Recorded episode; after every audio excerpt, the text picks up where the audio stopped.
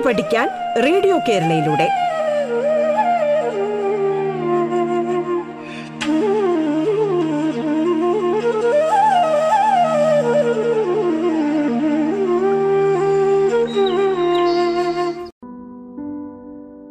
നമസ്കാരം. സംസ്ഥാന സർക്കാരിന്റെ ഓൺലൈൻ റേഡിയോ സംരംഭമായ റേഡിയോ കേരളയുടെ പാഠം എന്ന പരിപാടിയിലേക്ക് നിങ്ങൾക്ക് ഏവർക്കും സ്വാഗതം. പ്രിയ വിദ്യാർത്ഥി വിദ്യാർത്ഥിനികളെ പാഠം എന്ന പരിപാടിയിൽ നിങ്ങളിന്ന് കേൾക്കാൻ പോകുന്നത് എട്ടാം ക്ലാസ്സിലെ മലയാളം അടിസ്ഥാന വ്യാകരണ ഭാഗങ്ങളാണ്. ഞാൻ നിങ്ങൾക്കൊപ്പം അജിമോൻ എൻ. തിരുവനന്തപുരം പട്ടം സെന്റ് മേരീസ് ഹയർ സെക്കൻഡറി സ്കൂളിലെ ഹൈസ്കൂൾ വിഭാഗം മലയാളം അധ്യാപകനാണ്. പ്രിയ കുഞ്ഞുങ്ങളെ കഴിഞ്ഞ ഭാഗങ്ങളിൽ നമ്മൾ ഗ്രാമറിന്റെ അടിസ്ഥാന പാഠങ്ങളാണ് പറഞ്ഞുകൊണ്ടിരിക്കുന്നത്. ഇന്ന് നമ്മൾ അടുത്ത ഭാഗത്തിലേക്ക് പോകുന്നു. ഇന്ന് നമ്മൾ പഠിക്കാൻ പോകുന്ന ഭാഗം അനുപ്രയോഗം. ഇന്ന് നമ്മൾ പഠിക്കാൻ പോകുന്ന ഭാഗത്തിന്റെ പേര് അനുപ്രയോഗം. പ്രിയ കുഞ്ഞുങ്ങളെ അനുപ്രയോഗം എന്ന് കേൾക്കുമ്പോൾ അത് നിങ്ങൾക്ക് എന്താണെന്ന് അറിയാൻ ബുദ്ധിമുട്ടാണെങ്കിലും സാധാരണ ഗതിയിൽ നിങ്ങൾ സംസാരിക്കുകയും നിങ്ങളുടെ പാഠപുസ്തകത്തിലും നിങ്ങളുടെ നോട്ടിലും നോട്ടിലുമൊക്കെ വരുന്ന ചില സംഗതികളാണ് അനുപ്രയോഗം എന്ന് പറയുന്നത്. ഒരുപക്ഷെ നമ്മൾ ശ്രദ്ധിക്കാതെ പോകുന്നതാണ് അതിന് കാരണം. അപ്പോൾ എന്താണ് അനുപ്രയോഗം എന്ന് ചോദിച്ചാൽ നമ്മൾ വ്യാകരണ ഭാഗങ്ങൾ പഠിക്കുമ്പോൾ പ്രധാനമായിട്ടും വേണ്ടുന്നത് നോട്ട് ബുക്കും പേനയുമാണെന്ന് ഓർക്കുക. നമ്മൾ അനുപ്രയോഗത്തിലേക്ക് പോകുന്നു. അനുപ്രയോഗം എന്നതിന്റെ നിർവചനം ഇതാണ്. ഒരു പൂർണക്രിയയുടെ പിന്നാലെ നിന്നുകൊണ്ട് അതിന്റെ അർത്ഥത്തിന് ചില സവിശേഷതകൾ വരുത്തുന്ന സഹായക ക്രിയയ്ക്ക് അനുപ്രയോഗം എന്ന് പറയുന്നു. ഒരു പൂർണക്രിയയുടെ ഒരു പൂർണമായ ക്രിയയുടെ പിന്നാലെ നിന്നുകൊണ്ട് അതിന്റെ അർത്ഥത്തിന് ചില സവിശേഷതകൾ വരുത്തുന്ന സഹായക്രിയയ്ക്ക് അനുപ്രയോഗം. സഹായക്രിയ എന്ന് പറയുമ്പോൾ നമ്മൾ കേട്ടിട്ടുണ്ട്. നമ്മുടെ ഇംഗ്ലീഷിൽ ഓക്സിലറി വെർബ് എന്ന് പറയും. അപ്പോൾ എന്താണ് സഹായക്രിയ എന്ന് ചോദിച്ചാൽ അപ്പോൾ നിങ്ങൾ നിർവചനം നിങ്ങൾ എഴുതിയെടുത്ത് കാണും എന്ന് ഞാൻ കരുതട്ടെ. ഇനി അതിന്റെ ഉദാഹരണം പറയുമ്പോൾ നിങ്ങൾക്ക് മനസ്സിലാകും. അതായത് ഒരു പൂർണമായ ക്രിയയുടെ പിന്നിൽ നിന്നുകൊണ്ട് ആ പൂർണക്രിയയുടെ അർത്ഥത്തിന് വ്യത്യാസം വരുത്തുക. ഇപ്പോൾ ഉദാഹരണത്തിന് ഞാനിപ്പോൾ ഒരു ഉദാഹരണം പറയുന്നു. കുട്ടി അബദ്ധം പറഞ്ഞു. ഇതൊരു പൂർണക്രിയയാണ്. ഇത് അനുപ്രയോഗമല്ല. ഇതൊരു പൂർണക്രിയയാണ്. കുട്ടി അബദ്ധം പറഞ്ഞു. അതൊരു പൂർണക്രിയയാണ്. പക്ഷേ അപ്പോൾ പറഞ്ഞു എന്ന് പറയുമ്പോൾ ചിലപ്പോൾ അത് ഭൂതകാലത്തിലാകാം വർത്തമാനകാലത്തിലാകാം. പക്ഷേ ഞാൻ അനുപ്രയോഗം ചേർക്കുകയാണ്. ശ്രദ്ധിച്ചോളണം. അബദ്ധം പറഞ്ഞു പോയി. അബദ്ധം പറഞ്ഞു പോയി എന്ന് വരുമ്പോൾ പറഞ്ഞു പോയി എന്ന് വരുമ്പോൾ അത് മനഃപൂർവമല്ല എന്ന് അർത്ഥം വരുന്നു. പറഞ്ഞു പോയി. അബദ്ധത്തിൽ പറഞ്ഞതായിരിക്കാം. കുട്ടി അബദ്ധം പറഞ്ഞു പോയി എന്നുള്ളത് പറഞ്ഞു എന്ന് പറയുന്ന പൂർണക്രിയയുടെ ഒപ്പം പോയി എന്ന് ചേർത്തപ്പോൾ അത് അബദ്ധത്തിൽ സംഭവിച്ചു അല്ലെങ്കിൽ മനഃപൂർവമല്ലാതെ സംഭവിച്ചു എന്ന അർത്ഥം എന്ന സൂചന അവിടെ വരുന്നു. അപ്പോൾ കള്ളൻ കടന്ന് കളഞ്ഞു. കള്ളൻ കടന്ന് കളഞ്ഞു. കടന്നു എന്നുള്ളത് പൂർണക്രിയയാണ്. കടന്നു കളഞ്ഞു എന്ന് പ്രയോഗിച്ചപ്പോൾ അത് കള്ളന്റെ സൂത്ര പ്രവർത്തനമാണ് എന്ന് നമുക്ക് മനസ്സിലായി. അപ്പോൾ ഇതാണ് അനുപ്രയോഗം. ഒരു പൂർണക്രിയയുടെ പിന്നാലെ നിന്നുകൊണ്ട് അതിന്റെ അർത്ഥത്തിന് വ്യത്യാസം വരുത്തുന്ന സഹായക ക്രിയയ്ക്കാണ് നമ്മൾ എന്തെന്ന് പറയുന്നത്? അനുപ്രയോഗം എന്ന് പറയുന്നത്. അനുപ്രയോഗത്തിന്റെ വകഭേദങ്ങളിലേക്ക് പോവുകയാണ്. ഒന്നാമത്തെ അനുപ്രയോഗത്തിന്റെ പേര് ഭേദക അനുപ്രയോഗം ഭേദക അനുപ്രയോഗം ഭേദക അനുപ്രയോഗം. ഇതിന്റെ അർത്ഥം ഇതിന്റെ നിർവചനം ഇതാണ്. ഒരു പൂർണക്രിയയുടെ പിന്നാലെ നിന്ന് അതിന്റെ അർത്ഥത്തിൽ ചില വിശേഷണങ്ങൾ ചേർക്കുന്ന അനുപ്രയോഗത്തിന് ഭേദകാനുപ്രയോഗം എന്ന് പറയുന്നു. ഒരു പൂർണക്രിയയുടെ പിന്നാലെ നിന്ന് അതിന്റെ അർത്ഥത്തിൽ ചില വ്യത്യാസങ്ങൾ വരുത്തുക. ഉദാഹരണം പറയുകയാണെങ്കിൽ പറഞ്ഞുകൊള്ളുന്നു. ഇപ്പം നിങ്ങൾക്ക് തന്നെ അറിയാം നമ്മൾ ഒരു പ്രസംഗത്തിലൊക്കെ സ്വാഗതം ചെയ്തു കൊള്ളുന്നു എന്ന് പറഞ്ഞാൽ സ്വാഗതം ചെയ്യുന്നു എന്നാണ് അർത്ഥമെങ്കിലും ചെയ്തു കൊള്ളുന്നു എന്ന് പ്രയോഗിക്കുമ്പോൾ അവിടെ വക്താവിന്റെ പറയുന്ന ആളിന്റെ വിനയഭാവമാണ് പ്രകടമാകുന്നത്. വിരമിച്ചു കൊള്ളുന്നു അപ്പോൾ വിരമിക്കുന്നു എന്ന് എന്ന് തന്നെയാണ് അതിനർത്ഥം. പക്ഷെ വിരമിച്ചു കൊള്ളുന്നു എന്ന് പറയുമ്പോൾ അവിടെ ഈ നേരത്തെ സൂചിപ്പിച്ചതുപോലെ പറയുന്ന ആളിന്റെ ആ വിനയമാണ് സൂചിപ്പിക്കപ്പെടുക. ഞാൻ പറഞ്ഞ നിങ്ങൾക്ക് മനസ്സിലാകുന്നു എന്ന് കരുതട്ടെ. ചെയ്തു കൊള്ളുന്നു ഞാൻ ഭക്ഷണം കഴിച്ചു കൊള്ളുന്നു അപ്പോൾ ഭക്ഷണം കഴിച്ചു കൊള്ളുന്നു എന്ന് പറയുമ്പോൾ അത് പറയുന്ന ആളിന്റെ ഒരു വിനയഭാവമാണ്. വിനയത്തോടുകൂടി ഭക്ഷണം കഴിക്കുന്നു എന്ന് അർത്ഥം വരുന്നു. അപ്പോൾ നിങ്ങൾക്ക് ഭേദകാനുപ്രയോഗം എന്താണെന്ന് മനസ്സിലായി കാണും.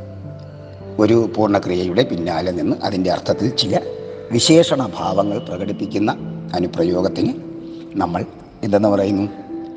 ഭേദകാനുപ്രയോഗം എന്ന് പറയുന്നു. രണ്ടാമത്തത് കാലാനുപ്രയോഗം. അതായത് ക്രിയ നടക്കുന്ന കാലത്തിൽ ചില മാറ്റങ്ങൾ വരുത്തുന്ന അനുപ്രയോഗത്തിന് കാലാനുപ്രയോഗം എന്ന് പറയുന്നു. അതായത് ഭൂതവർത്തമാന ഭാവി കാലങ്ങളുടെ സൂചന അവിടെ വരും. അപ്പോൾ ക്രിയ നടക്കുന്ന കാലത്ത് ചില മാറ്റങ്ങൾ വരുത്തുന്നു. ഉദാഹരണം ഞാൻ പറയുന്നത് ശ്രദ്ധിച്ചോളണം അയാൾ എഴുതിക്കൊണ്ടേയിരിക്കുന്നു. എന്ന് വെച്ചാൽ എന്താ അർത്ഥം? എഴുതുന്നു അല്ലെങ്കിൽ എഴുതിക്കൊണ്ടിരിക്കുന്നു. എഴുതുന്നു എന്ന് പറഞ്ഞാൽ എഴുതുന്നു. എഴുതിക്കൊണ്ടിരിക്കുന്നു എന്ന് പറഞ്ഞാൽ ആ പ്രവൃത്തി അയാളെപ്പോഴും തുടർന്നുകൊണ്ടേയിരിക്കുന്നു എന്ന് അർത്ഥം വരുന്നു. ഞാനത് വായിച്ചിട്ടുണ്ട്. വായിച്ചു എന്നുള്ളതും ഓക്കെ. വർത്തമാനകാലത്തിലാണ് സൂചിപ്പിക്കുക. പക്ഷെ വായിച്ചിട്ടുണ്ട് എന്ന് പറയുമ്പോൾ അത് ഭൂതകാലത്തിലുള്ള ഒരു പ്രവൃത്തിയായിരുന്നു എന്ന സൂചന അവിടെ നൽകപ്പെടുന്നു. അവൻ ഇന്നലെ എത്തിയിരിക്കും.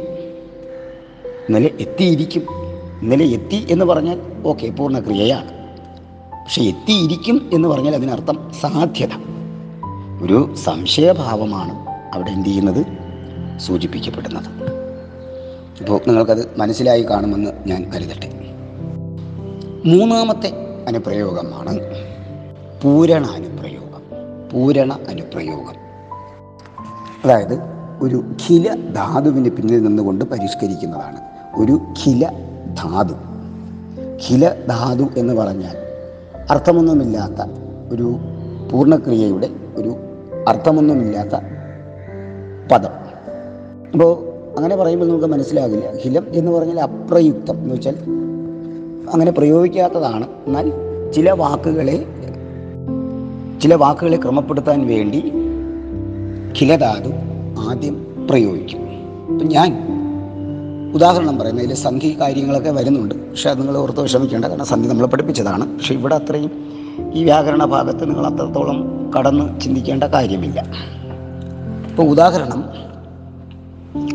ഉൾ. ഇതൊരു എന്താണ്? ഹിലധാതുവാണ് ഉൾ. ഉള്ളല്ല ഉള്ളിൽ എന്നല്ല ഉൾ ഉൾ. അപ്പം ഞാൻ അതിന്റെ കൂടെ ആകുന്നു എന്ന് കൂടി ചേർക്കുന്നു. ഉൾ പ്ലസ് ആകുന്നു. ചേർത്തെഴുതുമ്പോൾ ഉണ്ടാകുന്നു എന്നർത്ഥം. അതായത് സന്ധികാര്യങ്ങളാണ് അവിടെ സൂചിപ്പിക്കുന്നത്. നമുക്ക് ആ സന്ധികാര്യം സൂചിപ്പിക്കേണ്ട കാര്യമില്ല.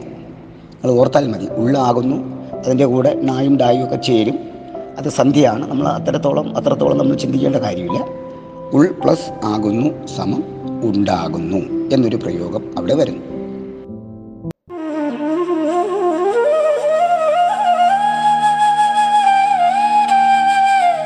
പാഠം കേട്ടു പഠിക്കാൻ റേഡിയോ കേരളയിലൂടെ.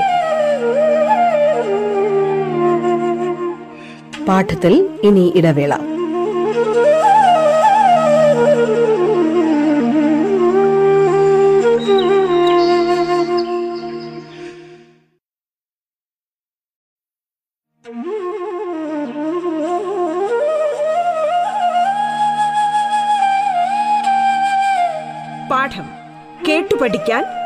കേരളയിലൂടെ. തുടർന്ന് കേൾക്കാം പാഠം.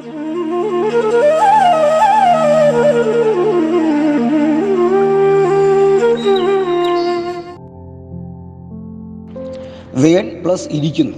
വേണ്ടിയിരിക്കുന്നു. എന്ന് വെച്ചാൽ എന്താ അർത്ഥം? വേൺ. അതൊരു ഖിലധാതുവാണ് അതിന്റെ കൂടെ ഇരിക്കുന്നു എന്ന് വരുമ്പോൾ വേണ്ടിയിരിക്കുന്നു. അവിടെ സന്ധി കാര്യമാണ് വരുന്നത്. അപ്പോൾ വേണ്ടിയിരിക്കുന്നു എന്ന് പറയുമ്പോൾ എന്റെ ആവശ്യകതയാണ്. അവന് അത് വേണ്ടിയിരിക്കുന്നു. എന്ന് ഉദാഹരണം പറയുമ്പോൾ വേണ്ടിയിരിക്കുന്നു.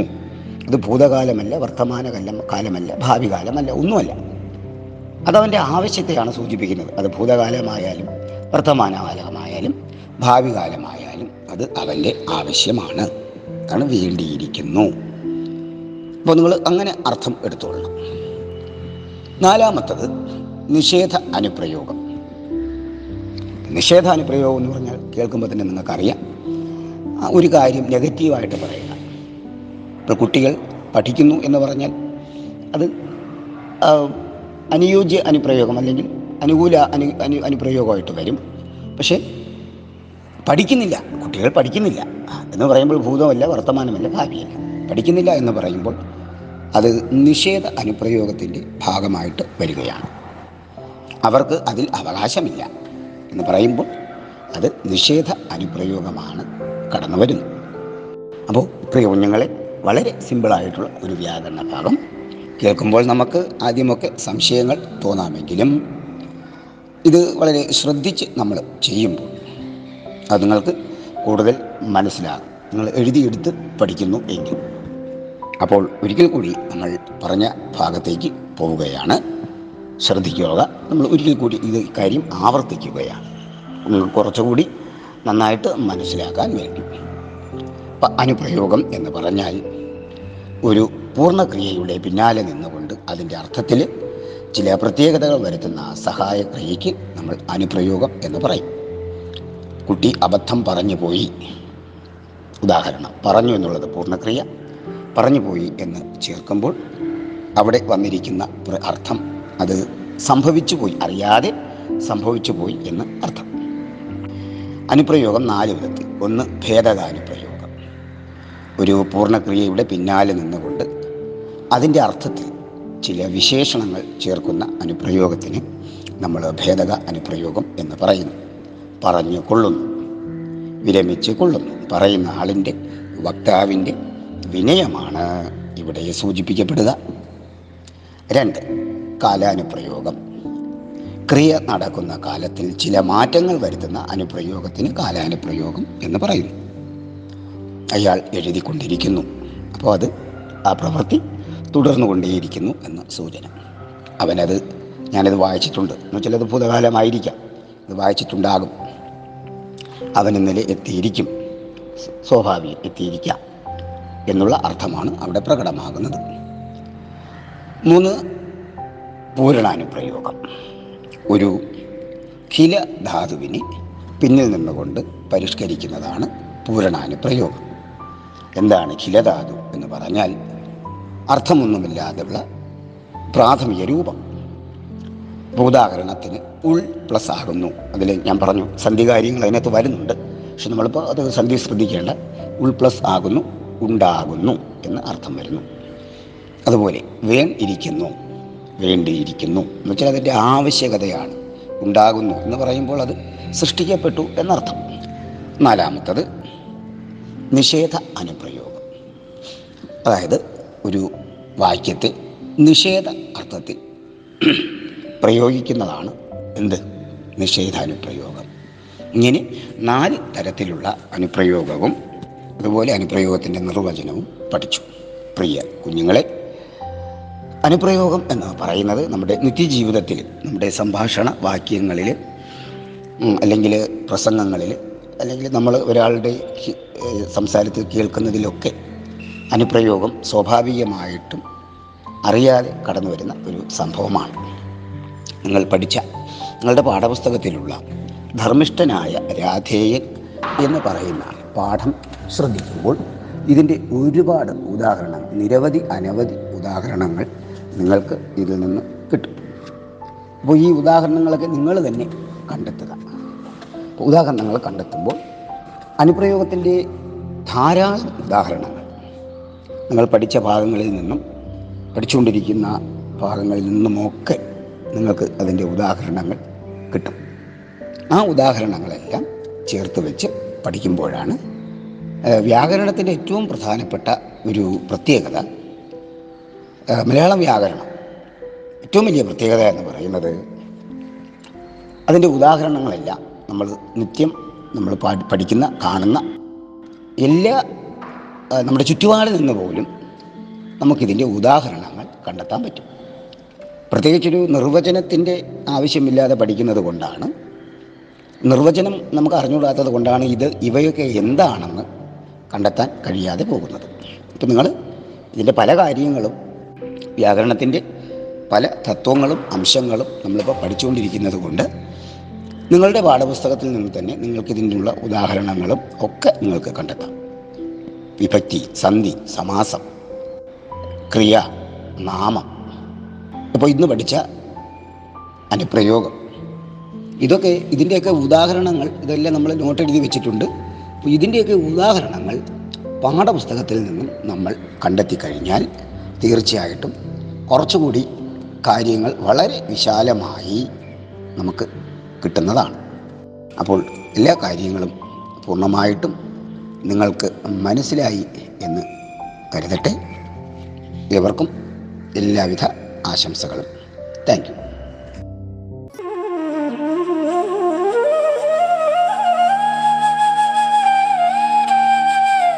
പാഠം കേട്ടു പഠിക്കാൻ റേഡിയോ കേരളയിലൂടെ. പാഠത്തിന്റെ ഇന്നത്തെ അധ്യായം പൂർണമാകുന്നു. ഇനി അടുത്ത ദിവസം കേൾക്കാം. നമസ്കാരം.